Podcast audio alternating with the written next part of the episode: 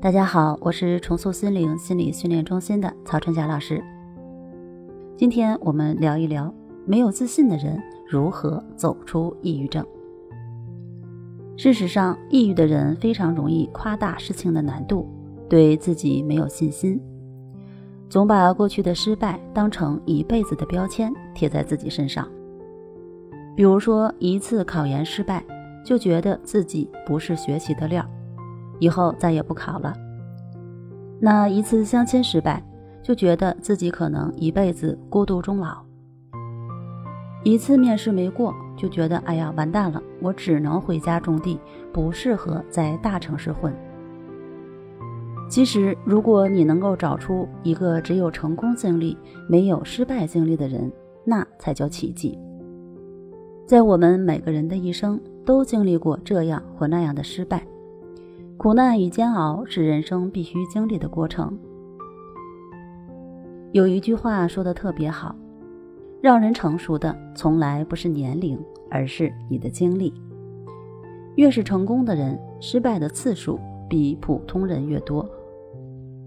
所以，你经历的这些失败是再正常不过的事情。不要抓着这些过往耿耿于怀，翻来覆去的折磨自己。”已经过去的放下就好。人活着，重点是向前看。听到这里，也许有人会说：“可是我经历的失败不止一次呀。上学时学习就不好，毕业后也争不过别人，找不到适合的工作，没有稳定的收入，我怎么能不抑郁呢？”我记得有一句话是这么说的：“他说这世上没有纯粹的垃圾。”只有放错位置的资源。我感觉这句话说的非常有道理。这世上没有能力不行的人，只有选择错误的人。每一个人都有擅长的地方和不擅长的短板。正确的做法呢，是找到你擅长的方面，认真去钻研。哪怕目前的能力还不够，也尽量往这方面去努力，做与之相关的工作，从工作中慢慢培养自己的能力。扬长避短就是最优解。举一个例子，小 A 特别擅长写作和总结，喜欢与人打交道，讨厌数学和化学，物理呢怎么也学不明白。所以他找工作的时候，像文字编辑呀、语文老师、销售或售后服务类的工作都特别适合他。如果小 A 觉得编辑没有前途，销售压力大。售后服务又不够体面，非要找金融、计算机、统计类的工作，那即使收入不错，在工作的过程中也一定会非常痛苦，因为这些数字类的内容很枯燥，它更适合与人打交道，而不是和电脑软件或统计报表打交道。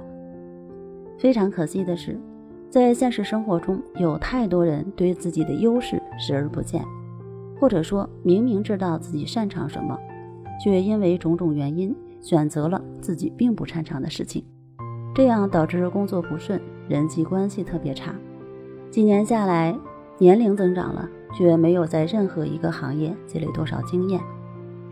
抑郁症不是一天两天形成的，也不是一次压力事件就导致的，它的形成有一个过程，更需要时间。一个长期工作不顺、生活压力大的人，就会慢慢对自己失去信心，不知道自己能做什么，甚至看不到活着的意义。所以，打破这种越来越悲观的状态，要从工作和生活中的小事做起。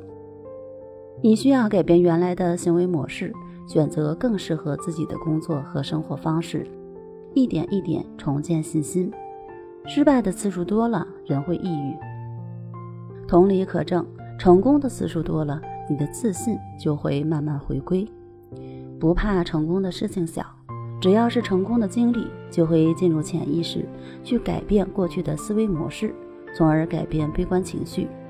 另外，再配合试验法的练习，就会让事情变得更顺畅。